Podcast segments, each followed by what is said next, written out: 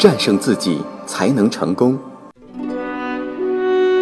这里是上山微电台，励志明。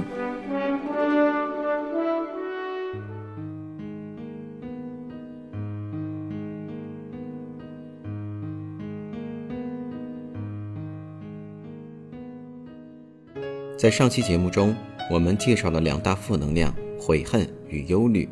今天，让我们来看一看悔恨的两大起因，以及如何能消除悔恨。悔恨心理是通过以下两种方式形成的：第一种是早年受其熏陶影响，成年之后残存下来的幼儿心理；第二种是成年人违反了自己信奉的行为准则之后自找的。内疚悔恨，残存的悔恨心理是人们从幼时的记忆中保留下来的一种情绪，有许多可以诱发悔恨心理的信息。虽然这种信息仅对儿童有一定作用，但人们到成年之后依然不能摆脱其影响。这里所指的促使儿童产生悔恨的信息，包括下面一些训斥。你再这样做，爸爸就不喜欢你了。你应该感到羞愧。你非要这样做，也只好由你。我不过是你的妈妈。一个成年人可能依然受着这些话中所含潜台词的影响。当他未能达到上级或长者的期望时，仍会感到难受。人们总是希望赢得赞许，一旦未能如愿，便会产生悔恨情绪。残存的悔恨心理也反映在家庭婚姻的方面，因往事而反复自责、道歉，都是悔恨心理的表现。这些反应之所以存在，是因为人们在孩提时代已经学会受大人的摆布，而且在长大成人之后，悔恨心理依然存在。自寻的悔恨，则要复杂得多，例如。某个人因为最近所做的事情产生惰性，而这些事情却未必与儿童时代有任何联系。这种悔恨是在他违背了成年人的行为准则或道德标准时强加于自己的。尽管痛苦的心情丝毫无助于已经发生的事情，有人仍会在长时间内情绪低落。典型的自寻悔恨行为包括：刚刚责备过别人。又因此怨恨自己，或者由于自己曾经打同事的小报告未对其他人伸出援手，或说过不得体的话等，一直十分懊丧。因此，你可以将所有的悔恨行为都视为一种心理反应，这种反应是你根据以往的行为标准做出的，而且。依然下意识的期望以此取悦某一位重要人物，或者你可以将悔恨视为自己期望达到某种高标准的结果。你实际上并不相信这些标准，但是出于某种原因，在口头上表示赞同。在这两种情况中，悔恨都是愚蠢而无益的行为。你可以永远坐在那里，为自己所做的错事而懊恼、内疚、悔恨。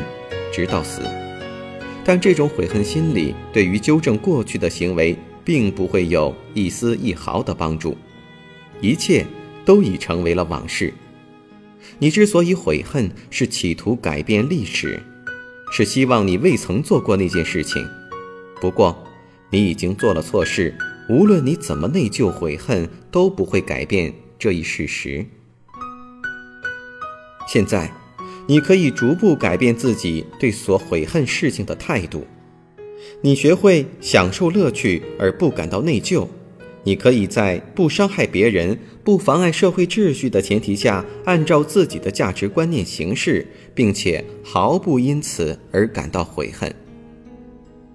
如果你做了一件事，无论何事，而事后你并不赞赏自己的行为，那么你可以起誓，绝不再做。这种事情，以悔恨的方式折磨自己，无异于激发更多的负面能量。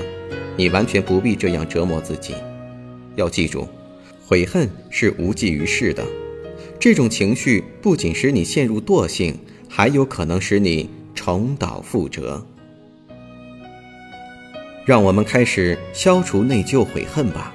它有哪些方法呢？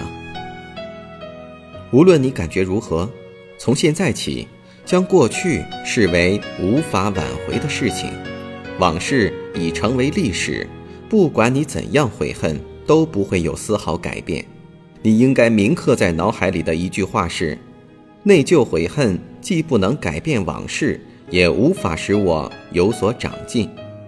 根据这一认识，你便可以将内疚悔恨与吸取经验教训区别开来。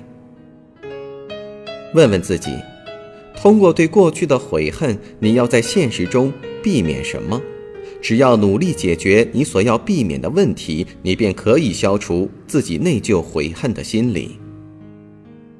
下面，利用这种方法消除内疚心理的一个很好的例子是：我曾接待过一位中年男子，他已经有相当一段时间与另一女子保持着婚外关系，并且。为此感到内疚，然而他依旧每周逼着妻子去和情人偷偷幽会。我向他指出，他的内疚惭愧是一种毫无意义的情感，这种情感使他既不能改变婚姻生活，又无法享受婚外关系的乐趣。他面临着两种选择：认真审视自己的婚姻生活，并努力改变这种状况，或者。他可以做另一种选择，学会接受自己的行为，并为此负全责，认识到自己所肯定的价值中，包含有许多人所谴责的行为。在上述这两种情况中，他都将消除自己的内疚悔恨心理，并改变或者接受自己的行为。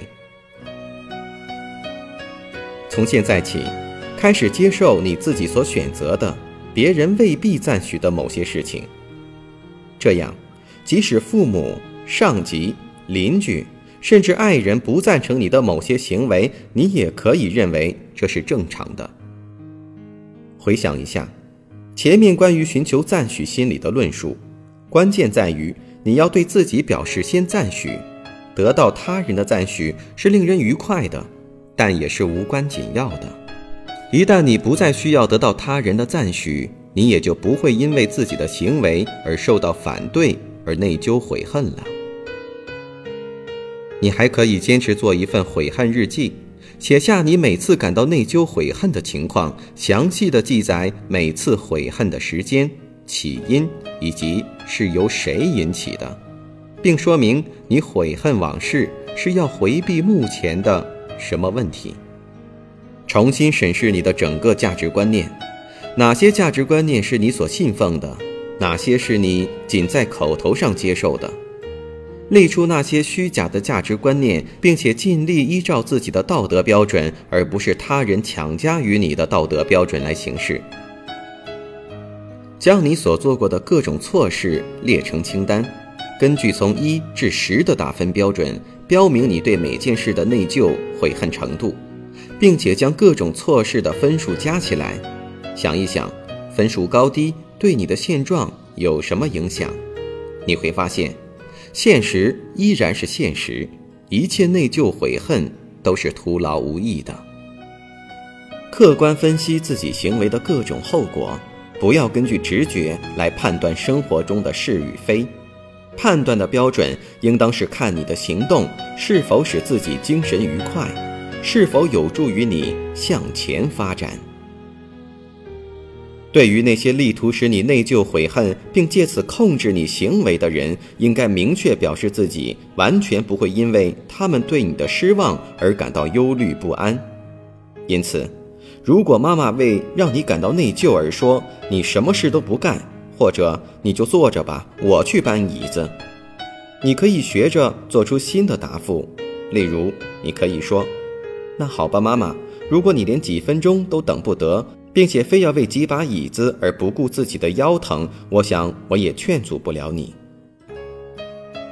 这一过程需要一定的时间，但是当这些人意识到他们不能迫使你感到悔恨时，他们的行为就会有所转变。一旦你消除了自己的内疚悔恨心理，你就不会在感情上再受他人的控制或支配。做一些你知道必然会使自己感到内疚的事情，例如，你刚到一家旅馆，侍者要带你去你的房间，你只有一件很小的行李，完全可以自己找到房间，你便可以告诉他，你并不需要他的帮助。如果这位不受欢迎的朋友仍然坚持要帮你拿行李，你可以指出他是在浪费自己的时间和精力。因为你不会为自己不需要的服务付小费。此外，如果你一直想独自到外地度假，你完全可以一个人去度一周的假，而不必顾及家庭其他成员为使你悔恨而提出的反对意见。这些行为都将帮助你克服自己在各种环境下产生的内疚悔恨情绪。下面让我们来看一段一组参加心理咨询的人编排的一种实际练习，内容是一个二十三岁的女儿为离开安乐窝，同母亲，也是另一名组员扮演，进行的针锋相对的谈话。我同这位姑娘谈了一个小时，告诉她如何应付母亲为引起她的内疚情绪的谈话，最后的结果就是下面的这段话：妈妈。我要搬出去自己住了。如果你这样做，我会诱发心脏病的。你知道我的心脏不好，而且我需要你帮我拿药、干别的事。你考虑的是自己的身体，你以为没有我在，你就过不下去了。我当然过不下去。你看，我一直这么疼爱你，现在你就这样走掉，让我在这里等死。如果你真要这样对待你的妈妈，那你就走吧。你觉得你把我抚养成人，所以我就应该守在这里报答你，而不应该自己去独立生活。母亲捂着胸口说：“我现在心跳加速，我觉得我快不行了。你这是在要我的命。”女儿说：“妈妈，临死之前你有什么话要对我说吗？”在这一组对话中，女儿拒绝屈服于母亲发出的各种诱发悔恨的信息。过去。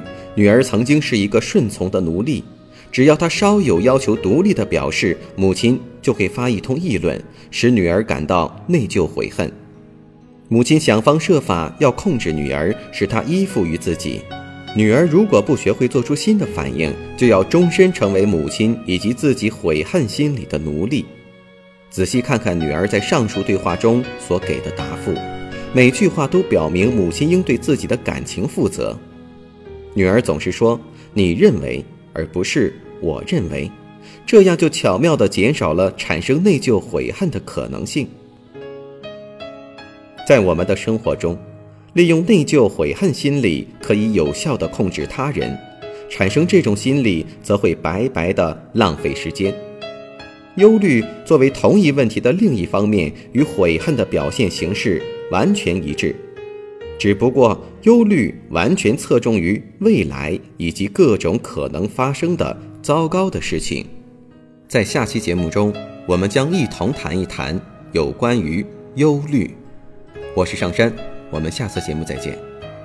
上山微电台励志名。下载喜马拉雅手机应用或登录微信搜索“上山之声”或 SS Radio，关注上山微电台，听友 QQ 群二五八二八二六，让我们一路同行。